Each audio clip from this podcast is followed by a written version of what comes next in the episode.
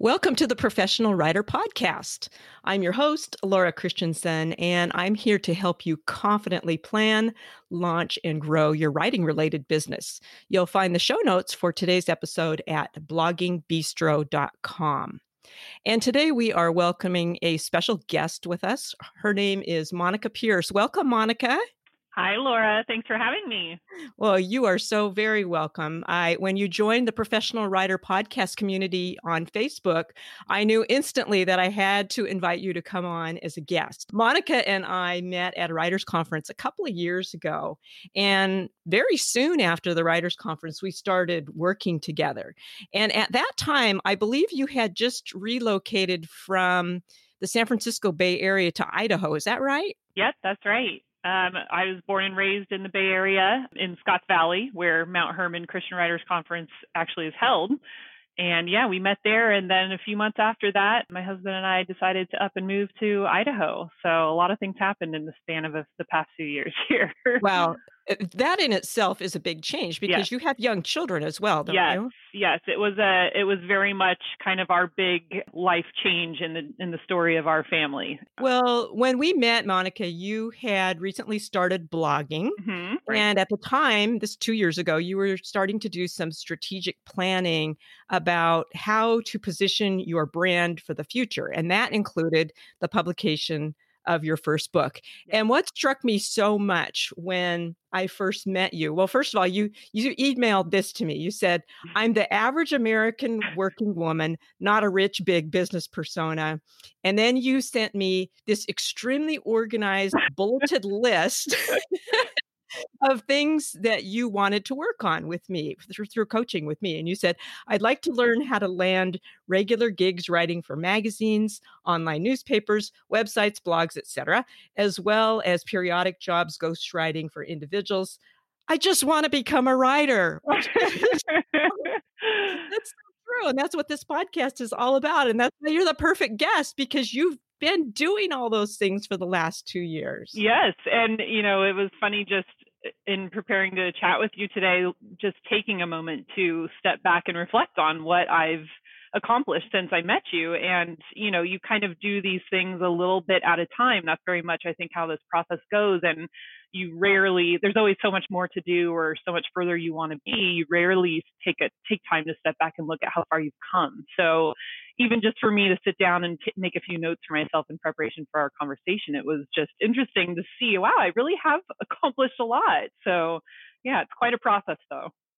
And that's one of the things that Monica and I really want to encourage those of you who are listening with today is that, yes, it is a lot of hard work. If you are really pursuing these things and you're serious about it and you go back and take stock a couple of years down the line, you're going to hopefully have a happy discovery that you've really accomplished a lot and you've made some huge strides forward in developing your writing business. And one of the things that you told me, Monica, in terms of the type of income that you were hoping to glean as a writer was that you wanted to eventually be able to make enough to feed your family and allow you the freedom to work on some of your own projects to hopefully publish a few of your own books over time. And some of those things have been happening and are continuing to happen for you now. You sent me this list of objectives, all these detailed things you wanted to work on, optimizing your website for search engine optimization, always a really good thing to help people to find you. You wanted to build your following. And I want to spend quite a bit of time talking about this with you today through your mailing list and social media and writing for other outside outlets. And you have done a really amazing job with that. You've wanted to do some speaking engagements and all sorts of different things. So I'm so excited to hear what you have to share with us. And coming to fruition is your first book, which was released March 31st in ebook, print, and audiobook versions. And Monica's book is titled Leaning Out, An Alternative Perspective for the Modern Corporate Woman. And that is so exciting because the Leaning Out brand is something that I know you've been working on very hard over the last couple of years to strategically shape that brand message. So let's start by acquainting people with what you mean by the phrase leaning out and how you've been developing that brand. Sure. It's not a dietary supplement or strategy like you might find when you first Google it. So the term itself is derived from the concept that the very popular phrase lean in, which is originated from a book by Facebook COO Sheryl Sandberg. I want to say 6 years ago now. I think it was 2013, if I'm remembering correctly. And from her book, obviously, it's, you know, #1 bestseller. And now there are organizations and so many things in specifically in the corporate world, especially in Silicon Valley, where I obviously come from. It's very much the world I live in. It's a very empowering message, if, just real quick for listeners who aren't familiar with it. It's really just encouraging women who have the potential and opportunity to achieve professionally, and just really encouraging them to break down a lot of the, you know, the glass ceiling type barriers that women still face. It's a very encouraging message in and of itself on its own, but for someone in my position, who I have to always start by saying I'm very fortunate in my position that I was born in a time, in a place where I have had the education and the opportunity to achieve immense professional accomplishments or achievements. But I was finding 10, 12 years into my very corporate lean in type of career, through my journey, which is what I write about in the book, the process of becoming a mother and just other priorities in my life, I was finding that the message that, again, it's a very pervasive message for women in my age and in my circumstances in corporate America, it's a very one-sided message. So I was finding that I at least felt this obligation to achieve, because I knew how fortunate I was to be in the position I was, to have all the opportunity I had. And these messages that were so popular felt like they were coming across as, if you don't, you know, capitalize on all this opportunity you're fortunate to have, you're kind of letting down the women and men of past generations who fought for you to have these opportunities. And for someone like me, as I slowly began to realize I have the chance to be, you know, corner office, COO, CEO if I wanted to, which is great to have those opportunities. But I was realizing I don't really want that. Just again, it's just not in the cards for me personally. I was realizing it was just that message was very hard to continue hearing. And I was realizing, like you said, I began blogging about this, again, just mostly personal kind of therapeutic writing. And I really started to realize that I think a lot of women in my position feel this way. And again, it's one of those things that's like, it's a nice problem to have, right? We're very fortunate and we know that, but it's also what my message is and the book is about is I want women who find themselves in a position like mine to know it's okay to not, you know, go after that promotion or that big career if it's not what you actually want. And that's the big caveat that I think is missing in the mainstream message of kind of the main lean in directive, if you will. So were you the person who is responsible for coining the phrase lean out? Or had that already been in use by some people and you just kind of popularized it? It is in use. I wanted to make sure to mention this as part of my writer-author experience because, interestingly, further down the road, I was in the process with an agent pitching this book originally called Lean Out, literally not Leaning Out yet. It was originally Lean Out. And we discovered that someone else was coming out with a book by the exact same title. And she was months ahead of me because I had done my due diligence. I had my book proposal. I had my agent, and we were just beginning to pitch it. I had my competitive analysis in my proposal. I had researched, you know, the market, and there were a few others with similar concepts out there, but nothing very popular. And I had not obviously seen this book, and it basically came into pre-release, I guess, pre-publication during the time that my agent and I were literally began pitching this book. So that was kind of one of my major challenges on this road. That is a big challenge. And that happens with a lot of authors too, where you do, like you said, you do your due diligence and you do your research and you research the market to see what the competitive titles are out there, but you don't know about those ones that are already in production. And then, oh, that's unfortunate.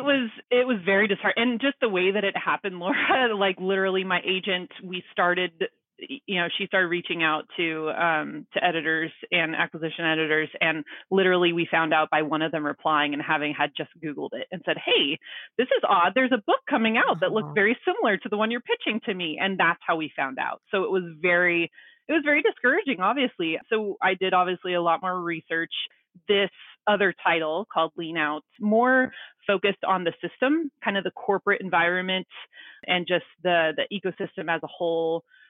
What I realized talking with mentors and other authors, is this is a very, not very, but it happens a lot. How many books are out there on topic X, right? There can be more than one book on one topic. And I think for me at that point when this happened, I had built my social media, like everything I had built was called Lean Out.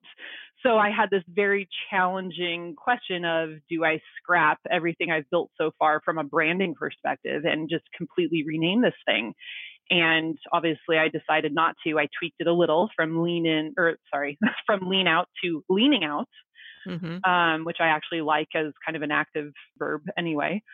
But yeah, it really sounds less prescriptive in that you're saying, here's what I want you to do. And you're like, we're in the process of doing that. I'm leaning. Yeah. And my story is, as a contrast to this other author's book, mine is more of a personal journey that I'm just sharing with others who might be interested. And it's more about, others as individuals, whereas hers is, and I speak about her book in my book because I'm speaking about kind of this as a movement, the leaning out, like you said, is this a phrase that is coined? And I think it is becoming one because so many women like me and this other author are beginning to speak about it. And it's really kind of an alternative perspective. It's a movement that I think others are getting behind. But I do think it's kind of a bigger concept that's bigger than one particular book or one particular author at this time. So that's where I landed, at least from the terminology perspective.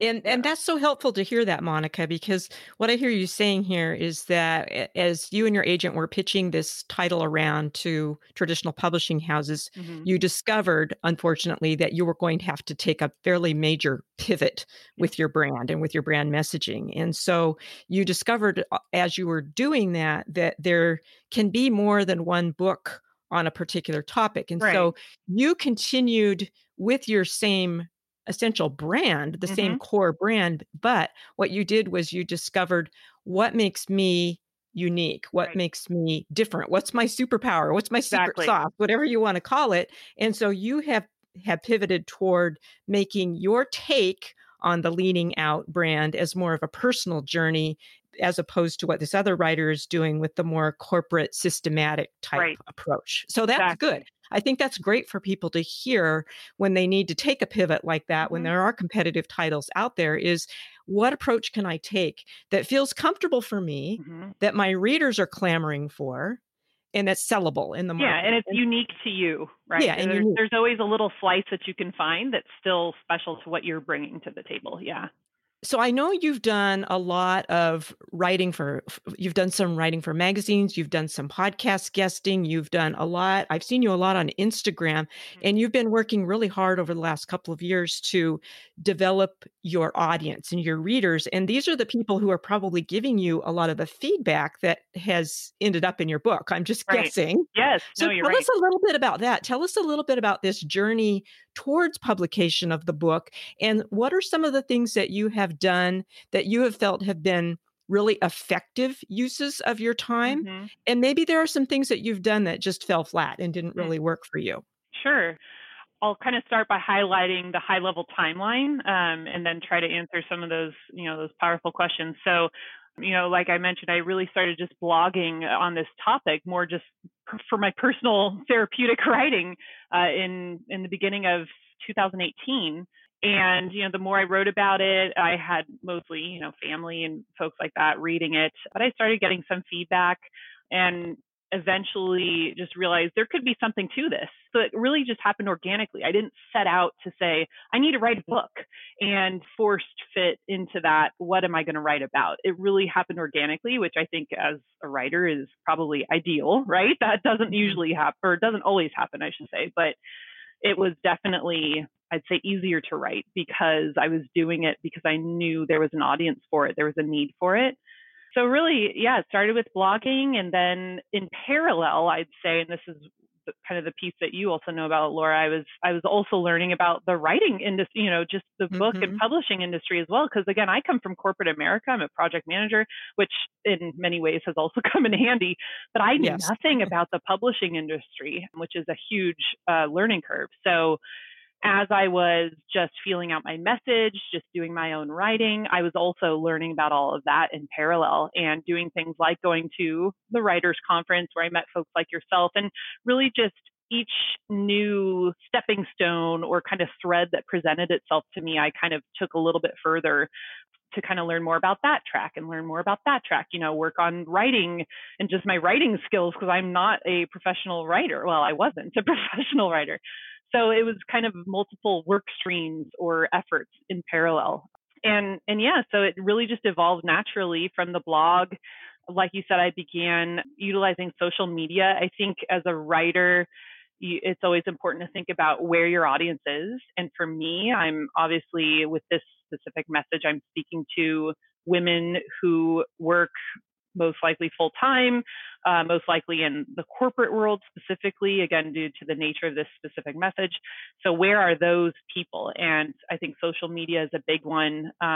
So I just started learning about what's becoming microblogging. And I actually, if you look, my blog itself, the original WordPress blog, I don't really use anymore. I still have it up because the content is kind of evergreen and I like having it there. But I'm now using my social media platforms to do microblogging, and you know, it's just much more. It fits for my audience. It fits for my message to just share snippets of things I'm experiencing. Obviously, with coronavirus, what does that mean for working mothers? And posting, you know, real time kind of thoughts and feelings and perspectives on things like that. So I found social media to just be a better avenue for my specific message to reach my audience. So let's take a step back for just a sec and define microblogging for people who aren't familiar with that term. You know, I'm familiar with it because I've used it for years too, but a lot of people don't know what that is. And I would define that as, well, it's micro as in just a very, very small, short form way of blogging. And so what I, from the perspective of your reader, what I notice you doing, for example, on your Instagram feed, in terms of microblogging, your captions are lengthy, they're thorough, they're like a mini blog post. Is that how you would define microblogging? Yes, it's almost the same thing I would have written in maybe 2,000 words on a blog, but cut down to, I don't know, 500 words in a social media post instead. I actually will often take an idea or a message that I posted about on social media and I repackage it on my email list, right? I send it out as an email as well. I think there's some different things to consider there, like how much of your audience is overlapped in both, you know, following you on social media and, you know, receiving on your email list. But I think a lot of people might be surprised that there's really not a huge amount of overlap. Yeah, I don't think there is. Among social media followers and email followers. Exactly. So oftentimes you can get away with repackaging. Right. And I do that you know, too. I try to repackage it to make it substantially enough different that if someone does happen to receive multiple channels of information from me, it's still valuable. So, and usually they don't, if they're subscribing to, let's say they're following you on Instagram and Facebook, and they also subscribe to your email list, they're one of your super fans. Usually they don't mind if they see the same thing twice. Exactly. So yeah, so microblogging again is, for me, it's more effective for who my audience is and how they like to receive their information. They don't plan to sit and read a blog post, and I can also reach them more easily, more quickly, and reach new audience members through social media rather than trying to kind of market a blog in the more traditional ways. Yeah. So tell me about which social media platforms you've been using that you've been finding the most effective for your brand. And it's going to be different for everybody, but for your Leaning Out brand. And then I also am interested in, with this microblogging thing you've been doing, is what type of engagement or response are you seeing from those lengthier posts on social media? So Facebook obviously is the biggie. I think, you know, there's a lot of material out there that you can read to tell you about the ideals behind which platforms and who they're best for. But again, for me, it just came down to who my audience is and where I think they are, which for me is fairly easy because I am my audience, right? So I know where I go or what where I would be. So Facebook is a biggie. I just created a page and I just shared that with my personal Facebook page, let people know. So at first I had a couple hundred of my personal friends there. And then, you know, I did an article in Working Mother magazine that linked to my my social pages. So that's how I got additional followers there.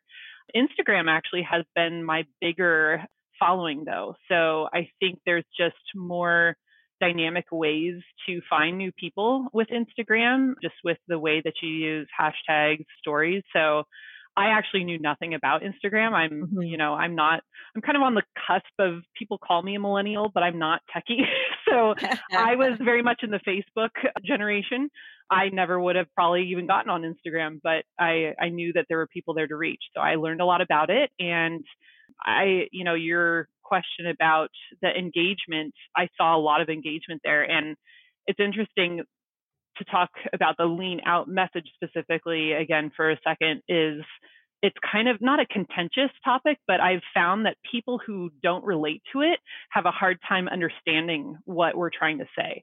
So early on with social media, I kind of learned that the hard way. I had a lot of people who thought I was, an anti-feminist because I was telling women to go home and be barefoot and pregnant in the kitchen. And that was not at all what I was trying to say. So I learned the hard way some of those things. I had to be more sensitive on social media. But at the same time, I also knew I was kind of onto something because I had ruffled some feathers, and I started getting direct messages through Instagram, strangers messaging me and saying things like, I love your message. I love what you're talking about. A lot of like messages of thanks, which I actually also write about in the book, is this shouldn't be like some Herculean effort. We should be, I'm glad to be one of the early people maybe speaking up about this alternative perspective, but I want it to become not such something we have to hide. So the fact that so many women were thanking me for speaking up like that told me that I had to keep going. And I hope that it enables other women specifically who feel this way to not feel guilty for it. So again, I started out trying Instagram and I just saw the engagement right away and I knew I was onto something. So that's when I really doubled down on like the microblogging. Like we said, I stopped doing the long form on the blog itself and I really devoted myself to social media because I could tell that's where my audience was most engaged. Okay, so that was another pivot you made. Mm-hmm. You pivoted from, first of all, the pitching of the first book, and then you made a pivot as you were working on your social media to go from blogging to more of a microblogging. So it's all based on knowing who your audience is and finding where they hang out and discovering the best ways that you can serve them over the long haul. Mm-hmm. And your topic is extremely timely for this period that we're living through right now. And whenever you have a topic like that can be somewhat controversial, be aware that you are going to do some feather ruffling, as you said. And so as a writer, you kind of have to develop a thick skin. Oh, my gosh. You need to expect, lots of criticism, lots of people telling you that you're doing it the wrong way, lots of people hating you. Mm-hmm. But you have to have that, start developing that thick skin so that you can keep moving forward and saying, like you were saying, Monica, there were people that put you down and didn't like your message. Those are not going to be the people who are going to be buying your book anyway. Exactly. But those ones who are sending you the emails thanking you for what you're doing, there's tons of them too. So keep those at the forefront of your mind. Those are your primary ideal target reader. Those are the people that you can continue to reach with your message, and then they'll help you spread the message also through their own spheres of influence. This is just a personal anecdote, but I think it's fun to share. I have a book launch team of about 50 of who are those devoted fans. So they're people from my social media, from my email list, who signed up and said, yes, I'll get an early copy of your book. And then in turn, I'll be willing to share a review on Amazon mainly. And I had this beautiful email from one of them. The email is just so validating, honestly, as a writer, because she just says, thank you for this. It's more of some of those messages I mentioned earlier, but I literally, Laura, I printed out the email and I taped it on my refrigerator because I need that reminder because I do easily... I think everyone tends to, we hyper-focus on the two, bad pieces of feedback. We forget about the hundreds of positive ones. So it's important to remember what you're doing and who you're doing it for sure. Yeah. I actually have a file folder. I have a file folder on my computer, and then I also have a physical file folder. Nice. And I call it the encouragement file. Yes, we need that. And whenever somebody sends me an email that just brightens my day, I keep it. I save it, because you need those, because you get lots of negative feedback when you're in business, in the right business. So I want to talk, you mentioned that Working Mother magazine a few minutes ago. Right. And I want to follow up with that, because that is some of the freelance writing or outside writing that you have intentionally been working on in order to build your Leaning Out brand. So tell me what did you do? Did you pitch to them? Or, that's a hard magazine to break into. Yes. I wrote a couple of articles for them back in the day. I remember you telling me that. Yeah. That's a very difficult magazine to break into. And it's, for those of you who aren't familiar with Working Mother, it's a national magazine with a very large circulation. In the fall of 2018, I really had just picked up the social media activity. I had the agent I was working with, and we had not begun pitching until, the following spring 2019. But she was kind of giving me some coaching on building that platform, the P word, right? Mm-hmm. So I was doing some of my social media development, and she said, you got to get big bang article out there. And I actually had reached out to, it's strange, it wasn't too hard. I found just the editor of Working Mother magazine, and their contact info is on their website. And I had reached out to her months earlier, actually. And I got an out of office reply that she was on maternity leave, which I thought was so apropos. But this came up again. Right, exactly. It came up again with my agent now. So I reached out again, and I basically did pitch her pretty comprehensive concept. If not, I might've had a draft. I don't remember for sure, but I had enough to show her through my blog posts and my social media that she was interested. And she responded, and she was like, yeah, that's great. Let's put something together. So that came out in December of 2018. And again, you get the byline. So I think that led more people to my social media. It's just kind of a positive snowball effect. That was a good step in that direction. And, you've mentioned a couple times, Laura, it's probably worth adding, from a writer career perspective, my goal with this one book has always been twofold, is to share this specific message that I feel so passionately about with other women. But I'm also, as you mentioned, I'm really trying to become a full-time professional freelance writer. Mm-hmm. So this book is really my first foray, or my first piece in my portfolio to say, hey, look, I'm a writer. So I have a lot riding on it from that perspective as well.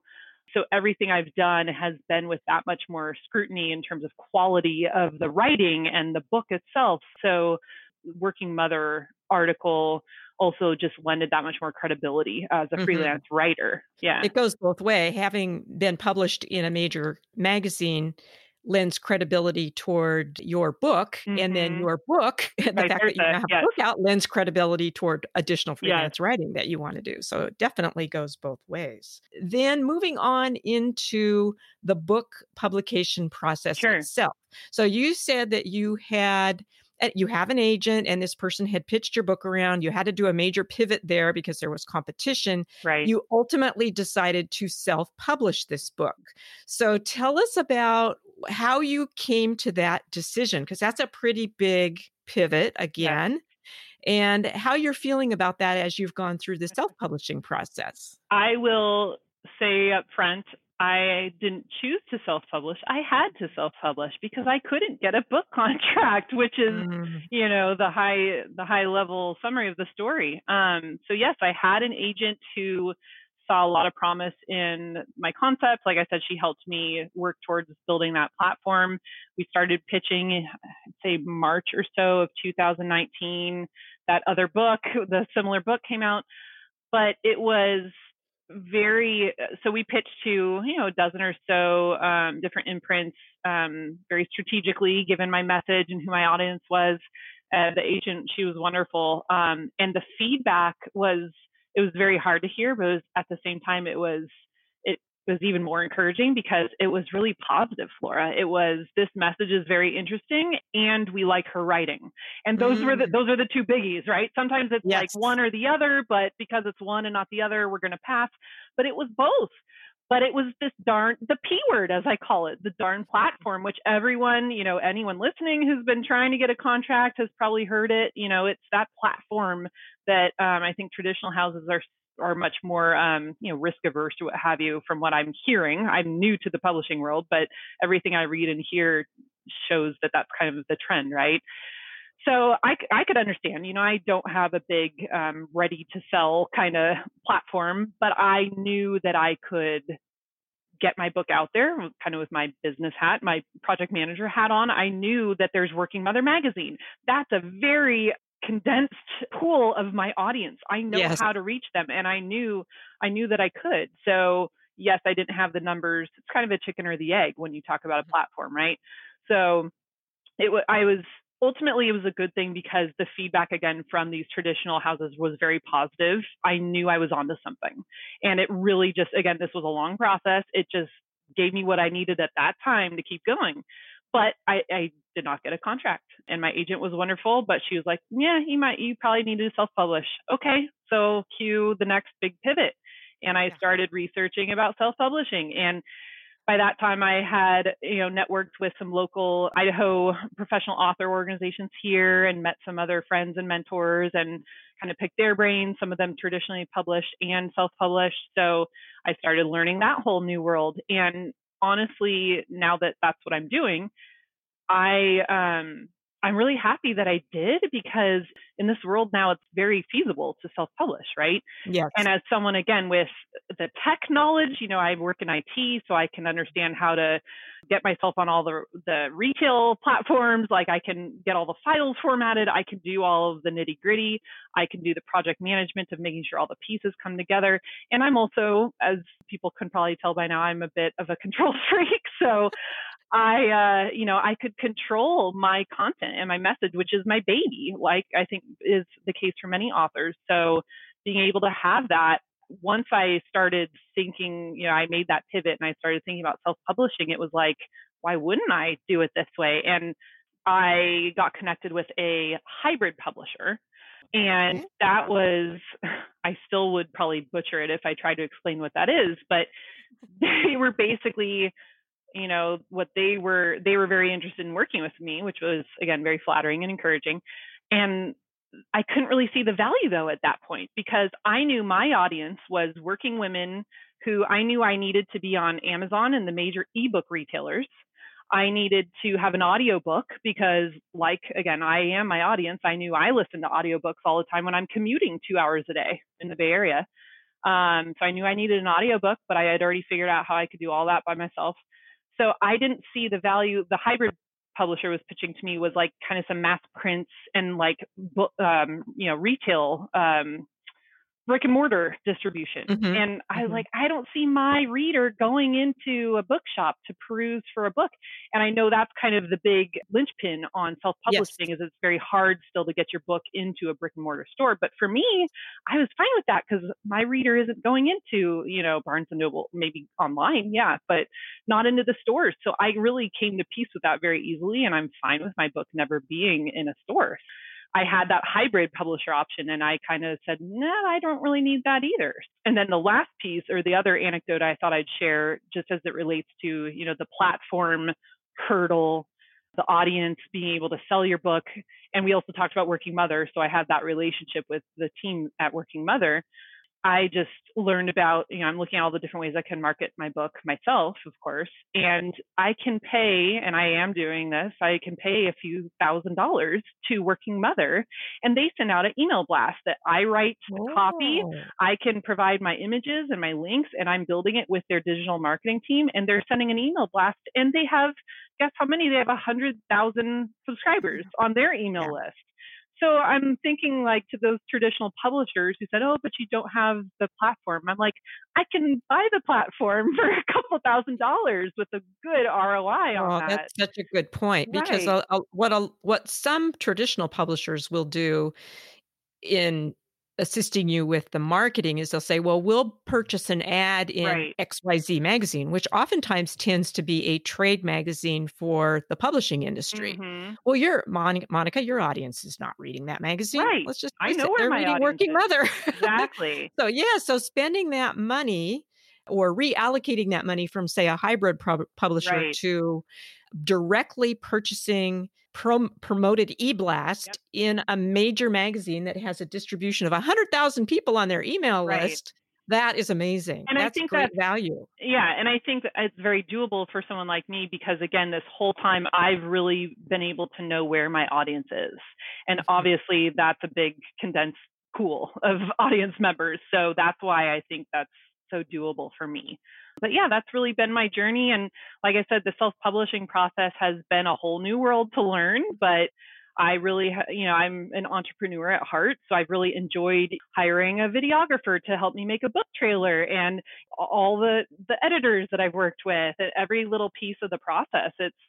It's been, again, another reason why it worked for me because my personality and my skill set, at least, I understand why some people, they just don't want to do that or they don't have the time, right? So it might not be right for everybody, but for me, it just made a lot of sense and it worked really well. So you're doing the whole thing yourself. And yet it sounds like I hear you saying you're also outsourcing help in appropriate areas. You've got a videographer, you're doing some marketing through, you said you hired editors too. Tell me a little bit about that. Let me think through it kind of, sequentially somewhat. So obviously I wrote my manuscript and then I had, I think, 3 different editors, developmental editor, I had a line editor, and then I worked with a company called Gatekeeper Press, who I highly recommend.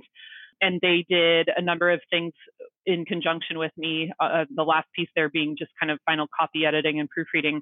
But they also helped me get my copyright and ISBNs and, again, things that I wanted to make sure were done correctly. But yes, again, now that I've been through it, I can maybe do myself next time. But I hired them to kind of help me through those pieces of the process. And then, of course, I did a cover designer. I paid a cover designer. And again, I think if I was traditionally published, I wouldn't have been able to be so close to that. I got to work directly with the cover designer and exactly what I wanted. Months before all this, I hired a videographer and a photographer. And we did a photo shoot. My family, actually, we made a book trailer. And then I also got a lot of images, one I ended up using for the book cover. So that all kind of funneled into the process and cover design. And then that cover designer I also worked with, I bought a number of kind of marketing images, stills of the book to use in different places and ads and whatnot. And there's the retail accounts. So IngramSpark, having my account set up there, I had to do all that. And you pay a fee for some of those just to set all those up. Yeah, those are the biggies. And then, of course, marketing is a whole nother piece of the process. Mm-hmm. And there's definitely costs there. Like I mentioned, the Working Mother email ad, if you choose to invest in things like that. So but again, this is kind of my forte, managing a project like this, and I enjoy it. So that's so helpful to hear that, Monica. So I'm just going to recap. I was taking notes as you were talking. Some of the big picture things that you've done that you have invested time and money in. You started by, I know you hired me early on. You were one of my very first professionals I heard. Some high-level branding assistants. Right. Yeah. And you went to a writer's conference, so that's a big investment where you learned the ropes. You were learning to sharpen your skills as a writer. You have hired 3 different types of editors, and I'm going to put the link to, I think you said it was Gatekeeper Press. I'll put the... Yeah, we'll get the link from you and we'll put that in the show notes. They've been great. And you hired a videographer to help you create a trailer, video trailer for your book. You have a cover designer, a photographer, marketing images, retail accounts, and then marketing eblast. So those are just some of the major things that you have invested in. Right. So I'm just taking a wild guess here that self-publishing a book, it can be really inexpensive, but the way you're going about it, seems as if you have invested probably a significant amount of money. I have. And I'm glad that you said it can be expensive, Laura, right? Because I think that's the beauty of the whole platform, with Amazon, with KDP. You can, if you want to publish, a short story just on ebook, you can do it fairly inexpensively, right? There's a whole spectrum that you can run for the cost and investment of a project like this. And mine, I would go back to, if you remember how I was saying, the quality of this book, both the writing and obviously the editing along with that and the cover and all of this is important for me because I love to begin ghostwriting for executives and influencers of the sort. So I want, this will be like my best, biggest business card I can put out there. Say, hey, here's the book I wrote, you know, so it has to be quality. So I'm really investing in it, not just for a return on the sales of this particular book, but my ability to land jobs as a ghostwriter and be able to use this book as an example. That is so good. Yeah. I just love that. So you are looking at writing as a career. This is an investment in your writing career, because this, you're not a one book wonder. This is kind of the jumping off point for you. And now you're looking at, okay, how can I take what I've done with this super high quality, the best I can absolutely make it that I have done in this book and in this product that you've created, and use that as a launching point for your ghostwriting career for executives, which is a very different type of writing. Yes. But it's related. It's somewhat related to what you've been doing. And like you said, it's a giant business card that just keeps on giving. Yep. Where can my listeners find out more about your book, Leaning Out? Where can they buy it online? And what's the best place for people to reach you online? Sure. I think the best place, because you can get anywhere else from there, is just my website, my author website. It's Monica E for Aaron, Pierce.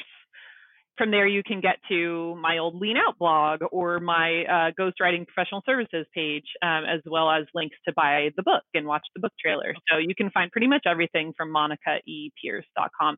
But the book is available, as we mentioned, on Amazon and the major global online retailers. Oh, well, Monica, this was such an amazing learning experience just for me. And I'm sure it has been for our listeners too. So thank you so much for coming Laura. On the show. Yeah. Listeners, I invite you to check out today's show notes at bloggingbistro.com. You'll see a link there to join the Professional Writer Podcast community on Facebook. And Monica is a member of our community, so you can join and meet her up close and in person, virtually speaking anyway. The Facebook group is the place where we continue the conversation about each episode. Thanks again so much for joining Monica and me today for the Professional Writer Podcast. Talk with you again next week.